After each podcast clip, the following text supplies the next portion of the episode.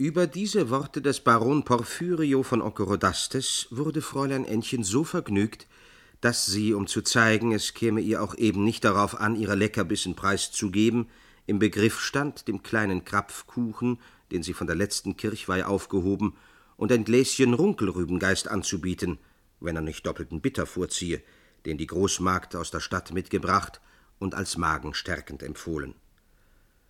Doch in dem Augenblick setzte Corduan Spitz hinzu, dass er zum Aufbau des Palastes den Gemüsegarten erkoren. Und hin war Ännchens Freude.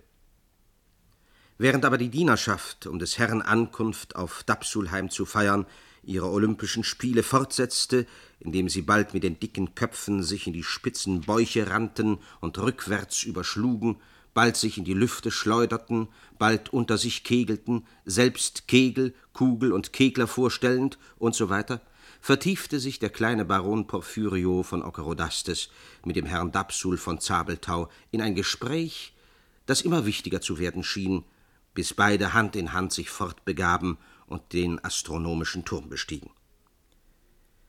Voller Angst und Schreck lief nun Fräulein Ännchen eiligst nach dem Gemüsegarten, um zu retten, was noch zu retten möglich.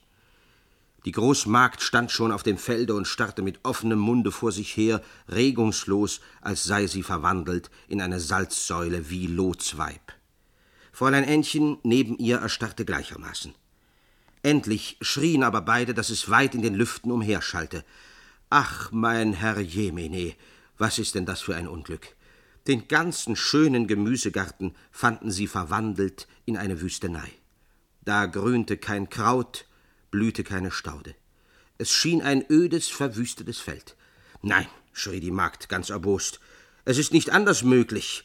Das haben die verfluchten kleinen Kreaturen getan, die soeben angekommen sind. In Kutschen sind sie gefahren wollen wohl vornehme Leute vorstellen. Haha, Kobolde sind es, glauben Sie mir, Fräulein Ännchen, nichts als unchristliche Hexenkerls. Und hätte ich nur ein Stückchen Kreuzwurzel bei der Hand, so sollten Sie Ihre Wunder sehen.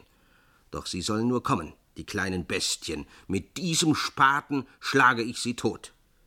Damit schwang die Großmagd ihre bedrohliche Waffe hoch in den Lüften, indem Fräulein Ännchen laut weinte. Es nahten sich indessen jetzt vier Herren aus Corduan Spitzes Gefolge mit solchen angenehmen, zierlichen Mienen und höflichen Verbeugungen, sahen auch dabei so höchst wunderbar aus, dass die Großmagd, statt wie sie gewollt, gleich zuzuschlagen, den Spaten langsam sinken ließ und Fräulein Ännchen einhielt mit Weinen.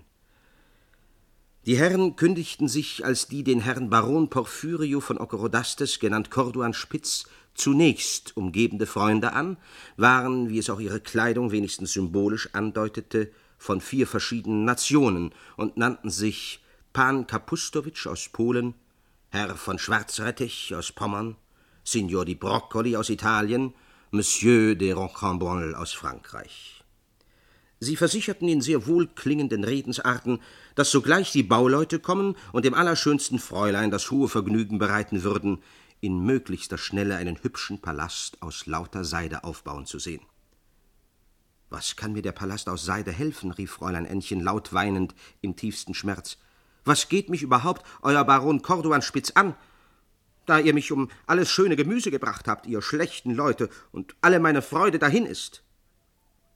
Die höflichen Leute trösteten aber Fräulein Ännchen und versicherten, dass sie durchaus gar nicht schuld wären an der Verwüstung des Gemüsegartens, dass derselbe im Gegenteil bald wieder in einen solchen Flor grünen und blühen werde, wie ihn Fräulein Ännchen noch niemals und überhaupt noch keinen in der Welt gesehen. Die kleinen Bauleute kamen auch wirklich und nun ging ein solches tolles, wirres Durcheinandertreiben auf dem Acker los, dass Fräulein Ännchen sowohl als die Großmagd ganz erschrocken davonrannten, bis an die Ecke eines Busches, wo sie stehen blieben und zuschauen wollten, wie sich dann alles begeben würde ohne dass sie aber auch nur im mindesten begriffen, wie das mit rechten Dingen zugehen konnte, formte sich vor ihren Augen in wenigen Minuten ein hohes, prächtiges Gezelt aus goldgelbem Stoff mit bunten Kränzen und Federn geschmückt, das den ganzen Raum des großen Gemüsegartens einnahm, so dass die Zeltschnüre über das Dorf weg bis in den nahegelegenen Wald gingen und dort an starken Bäumen befestigt waren. Kaum war das Gezelt fertig, Als der Baron Porphyrio von Ockerodastes mit dem Herrn Dapsul von Zabelthau hinabkamen von dem astronomischen Turm, nach mehreren Umarmungen in die achtspännige Kutsche stieg und nebst seinem Gefolge in derselben Ordnung, wie er nach Dapsulheim gekommen, hineinzog in den seidenen Palast, der sich hinter dem letzten Mann zuschloss. Nie hatte Fräulein Entchen den Papa so gesehen. Auch die leiseste Spur der Betrübnis, von der er sonst stets heimgesucht, war weggetilgt von seinem Antlitz. Es war beinahe, als wenn er lächelte, und dabei hatte sein Blick in der Tat etwas Verklärtes, das denn wohl auch auf ein großes Glück zu deuten pflegt, das jemanden ganz unvermutet über den Hals gekommen. Schweigend nahm Herr Dapsul von Zabelthau Fräulein Ännchens Hand, führte sie hinein in das Haus, umarmte sie dreimal hintereinander und brach endlich los. Glückliche Anna, überglückliches Kind, glücklicher Vater. O Tochter, alle Besorgnis, aller Gram, alles Herzeleid ist nun vorüber. Dich trifft ein Los, wie es nicht so leicht einer Sterblichen vergönnt ist. Wisse, dieser Baron Porphyrio von Ockerodastes, genannt Corduan Spitz, ist keineswegs ein feindseliger Gnom, wiewohl er von einem dieser Elementargeister abstammt.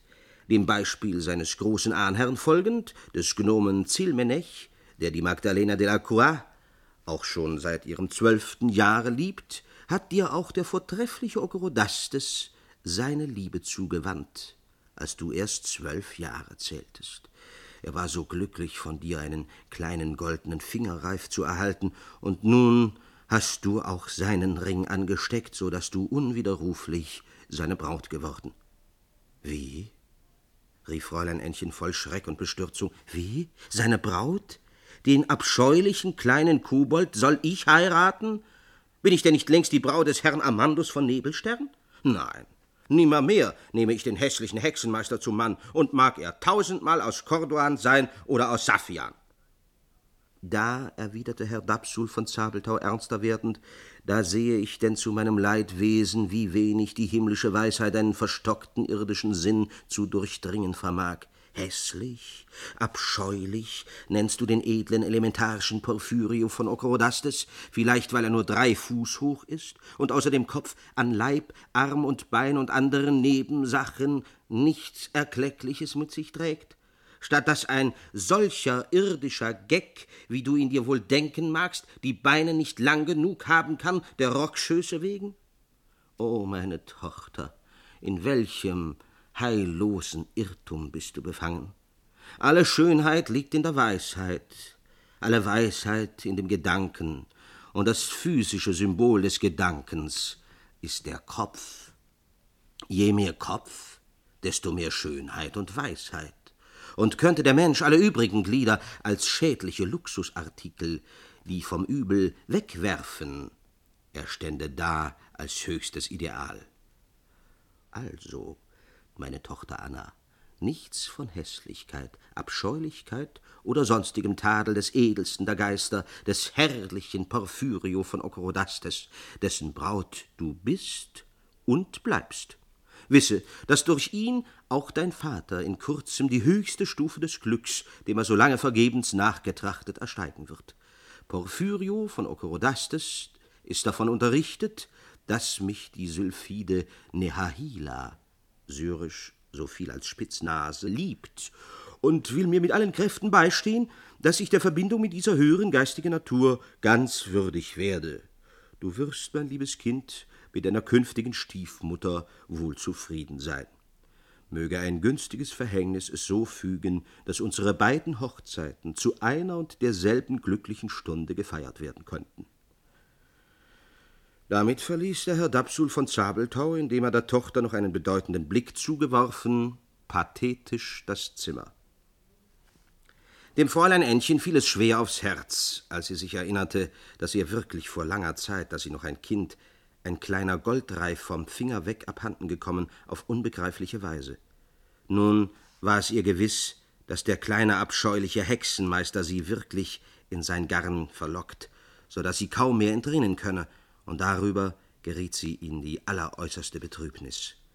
Sie musste ihrem gepreßten Herzen Luft machen und das geschah mittels eines Gänsekiels, den sie ergriff und flugs an den Herrn Amandus von Nebelstern schrieb in folgender Weise. Mein herzliebster Amandus, es ist alles rein aus. Ich bin die unglücklichste Person auf der ganzen Erde und schluchze und heule vor lauter Betrübnis so sehr, dass das liebe Vieh sogar Mitleid und Erbarmen mit mir hat, vielmehr wirst du davon gerührt werden. Eigentlich geht das Unglück auch dich ebenso an als mich, und du wirst dich ebenso betrüben müssen. Du weißt doch, dass wir uns so herzlich lieben, als nur irgendein Liebespaar sich lieben kann, und dass ich deine Braut bin und dass uns der Papa zur Kirche geleiten wollte. Nun, da kommt plötzlich ein kleiner, garstiger, gelber Mensch in einer achtspännigen Kutsche, von vielen Herren und Dienern begleitet angezogen und behauptet, ich hätte mit ihm Ringe gewechselt und wir wären Braut und Bräutigam. Und denke einmal, wie schrecklich. Der Papa sagt auch, dass ich den kleinen Unhold heiraten müsse, weil er aus einer sehr vornehmen Familie sei. Das mag sein, nach dem Gefolge zu urteilen und den glänzenden Kleidern, die sie tragen, aber einen solchen greulichen Namen hat der Mensch, dass ich schon deshalb niemals seine Frau werden mag. Ich kann die unchristlichen Wörter, aus denen der Name besteht, gar nicht einmal nachsprechen. Übrigens heißt er aber auch Corduanspitz, und das ist eben der Familienname. Schreib mir doch, ob die Corduanspitze wirklich so erlaucht und vornehm sind. Man wird es wohl in der Stadt wissen. Ich kann gar nicht begreifen, was dem Papa einfällt in seinen alten Tagen. Er will auch noch heiraten, und der hässliche Corduanspitz soll ihn verkuppeln an eine Frau, die in den Lüften schwebt. Gott schütze uns. Die Großmagd zuckt die Achseln und meint, von solchen gnädigen Frauen, die in der Luft flögen und auf dem Wasser schwemmen, halte sie nicht viel, sie würde gleich aus dem Dienst gehen und wünsche meinetwegen, dass die Stiefmama womöglich den Hals brechen möge bei dem ersten Lustritt zu St. Walpurgis. Das sind schöne Dinge. Aber auf dich steht meine ganze Hoffnung.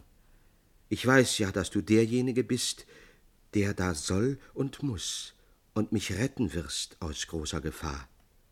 Die Gefahr ist da. Komm, eile, rette. Deine bis in den Tod betrübte, aber getreueste Braut, Anna von Zabeltau. NS? Könntest du den kleinen gelben Corduanspitz nicht herausfordern? Du wirst gewiss gewinnen, denn er ist etwas schwach auf den Beinen. NS? Ich bitte dich nochmals, ziehe dich nur gleich an und eile zu deiner unglückseligsten, so wie oben aber getreuesten Braut, Anna von Zabeltau. Fräulein Ännchen fühlte sich vor lauter Betrübnis wie gelähmt an allen Gliedern. Am Fenster saß sie mit übereinandergeschlagenen Ärmen und starrte hinaus, ohne des Gackerns, Krähens, Mauzens und Piepens des Federviehs zu achten, das, da es zu dämmern begann, wie gewöhnlich von ihr zur Ruhe gebracht werden wollte. Ja, sie ließ es mit der größten Gleichgültigkeit geschehen, dass die Magd dies Geschäft besorgte und dem Haushahn, der sich in die Ordnung der Dinge nicht fügen, ja sich gegen die Stellvertreterin auflehnen wollte, mit der Peitsche einen ziemlich derben Schlag versetzte. Der eigene Liebesschmerz, der ihre Brust zerriß, raubte ihr alles Gefühl für das Leid des liebsten Zöglings, ihrer süßesten Stunden, die sie der Erziehung gewidmet, ohne den Chesterfield oder den Knigge zu lesen, ja ohne die Frau von Genlis oder andere seelenkennerische Damen zu Rate zu ziehen, die auf ein Haar wissen, wie junge Gemüter in die rechte Form zu kneten. Man hätte ihr das als Leichtsinn anrechnen können. Den ganzen Tag hatte sich Corduanspitz nicht sehen lassen, sondern war bei dem Herrn d'Absul von Zabeltau auf dem Turm geblieben, wo sehr wahrscheinlich wichtige Operationen vorgenommen sein mussten. Jetzt aber bemerkte Fräulein Ännchen den Kleinen, wie er im glühenden Schein der Abendsonne über den Hof wankte. Er kam ihr in seinem hochgelben Habit garstiger vor als jemals, und die possierliche Art, wie er hin und her hüpfte, jeden Augenblick umzustülpen schien, sich wieder emporschleuderte, worüber ein anderer sich krank gelacht haben würde, verursachte ihr nur noch mehr Gram. Ja, sie hielt endlich beide Hände vors Gesicht, um den widerwärtigen Popanz nur nicht ferner zu schauen. Da fühlte sie plötzlich, dass jemand sie an der Schürze zupfte. Kusch, Feldmann, rief sie, meinend, es sei der Hund, der sie zupfe. Es war aber nicht der Hund. Vielmehr erblickte Fräulein Ännchen, als sie die Hände vom Gesicht nahm, den Herrn Baron Porphyrio von Okorodastes, der sich mit einer beispiellosen Behendigkeit auf ihren Schoß schwang und sie mit beiden Armen umklammerte. Vor Schreck und Abscheu schrie Fräulein Ännchen laut auf und fuhr von dem Stuhl in die Höhe. Corduanspitz aber blieb an ihrem Halse hängen und wurde in dem Augenblick so fürchterlich schwer, dass er mit einem Gewicht von wenigstens zwanzig Zentnern das arme Ännchen pfeilschnell wieder herabzog auf den Stuhl, wo sie gesessen. Jetzt rutschte Corduanspitz aber auch sogleich herab von Ännchens Schoß, ließ sich so zierlich und manierlich, als es bei einigem Mangel an Gleichgewicht nur in seinen Kräften stand, nieder auf sein rechtes kleines Knie und sprach dann mit einem klaren, etwas besonders, aber nicht eben widerlich klingenden Ton Angebetetes Fräulein Anna von Zabelthau, vortrefflichste Dame, auserwählteste Braut, nur keinen Zorn. Ich bitte, ich flehe, nur keinen Zorn, keinen Zorn. Ich weiß, Sie glauben, meine Leute hätten ihren schönen Gemüsegarten verwüstet, um meinen Palast zu bauen.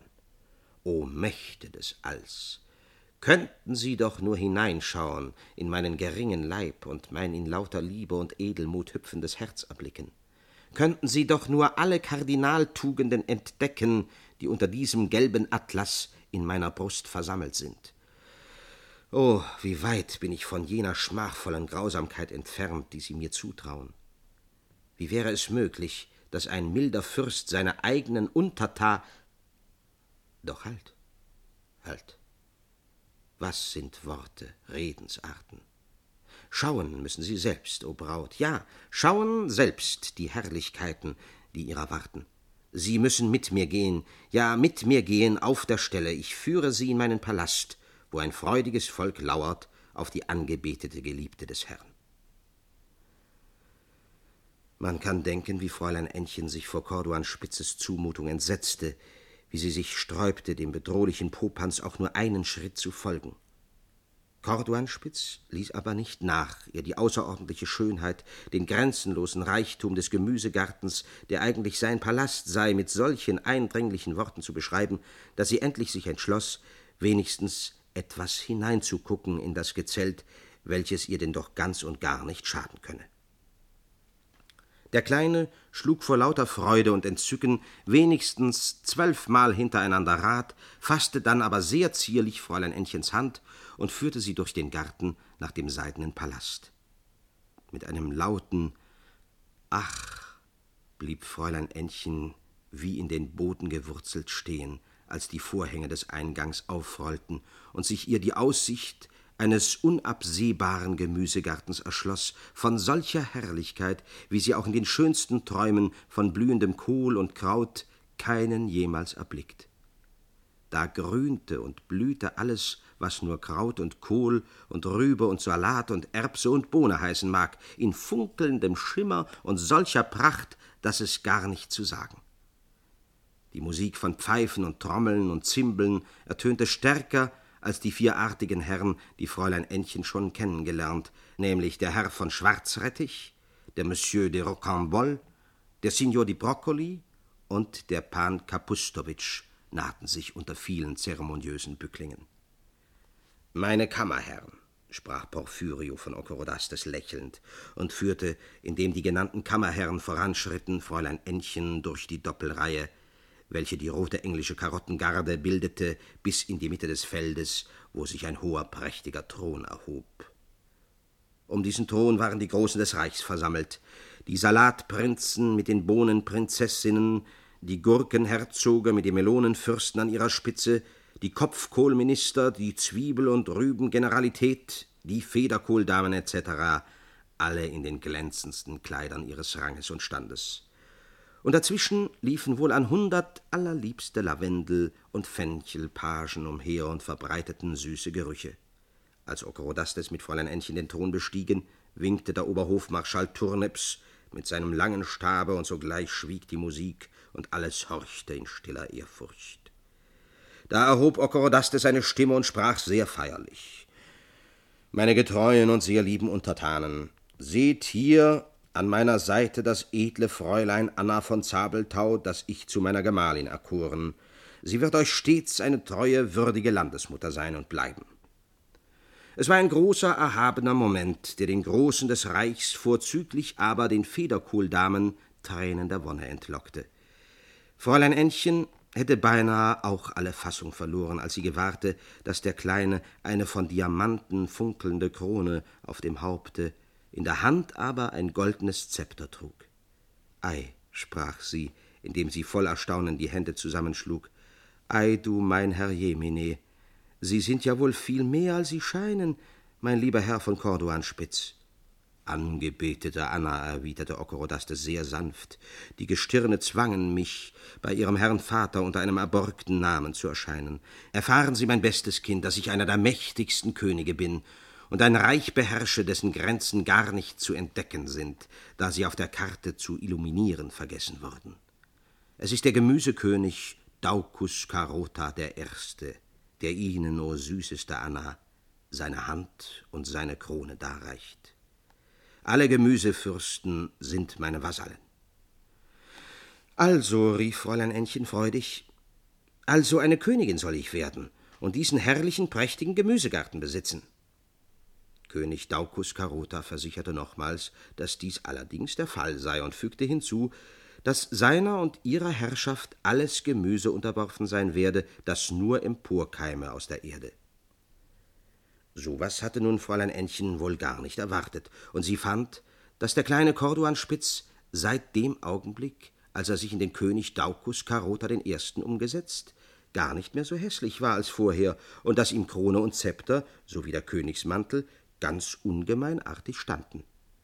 Rechnete noch Fräulein Ännchen sein artiges Benehmen und die Reichtümer hinzu, die ihr durch diese Verbindung zuteil wurden, so musste sie wohl überzeugt sein, dass kein Landfräulein hienieden eine bessere Partie zu machen imstande als eben sie, die im Umsehen eine Königsbraut geworden. Fräulein Ännchen war deshalb auch über alle Maßen vergnügt und fragte den königlichen Bräutigam, ob sie nicht gleich in dem schönen Palast bleiben und ob nicht morgenden Tages die Hochzeit gefeiert werden könne. König Daucus erwiderte indessen, dass so sehr ihn die Sehnsucht der angebeteten Braut entzücke, er doch gewisser Konstellationen halber sein Glück noch verschieben müsse. Der Herr Dapsul von Zabeltau dürfe nämlich für jetzt den königlichen Stand seines Eidams durchaus nicht erfahren, da sonst die Operationen, die die gewünschte Verbindung mit der Sylphide Nehahila bewirken sollten, gestört werden könnten. Überdem habe er auch dem Herrn Dapsul von Zabeltau versprochen, dass beide Vermählungen an einem Tage gefeiert werden sollten. Fräulein Ännchen musste feierlich geloben, dem Herrn Dapsul von Zabeltau auch nicht eine Silbe davon zu verraten, was sich mit ihr begeben. Sie verließ dann den seidenen Palast unter dem lauten, lärmenden Jubel des durch ihre Schönheit, durch ihr leutseliges, herablassendes Betragen ganz in Wonne berauschten Volks. Im Traume sah sie das Reich des allerliebsten Königs Daucus Carota noch einmal und schwamm in lauter Seligkeit.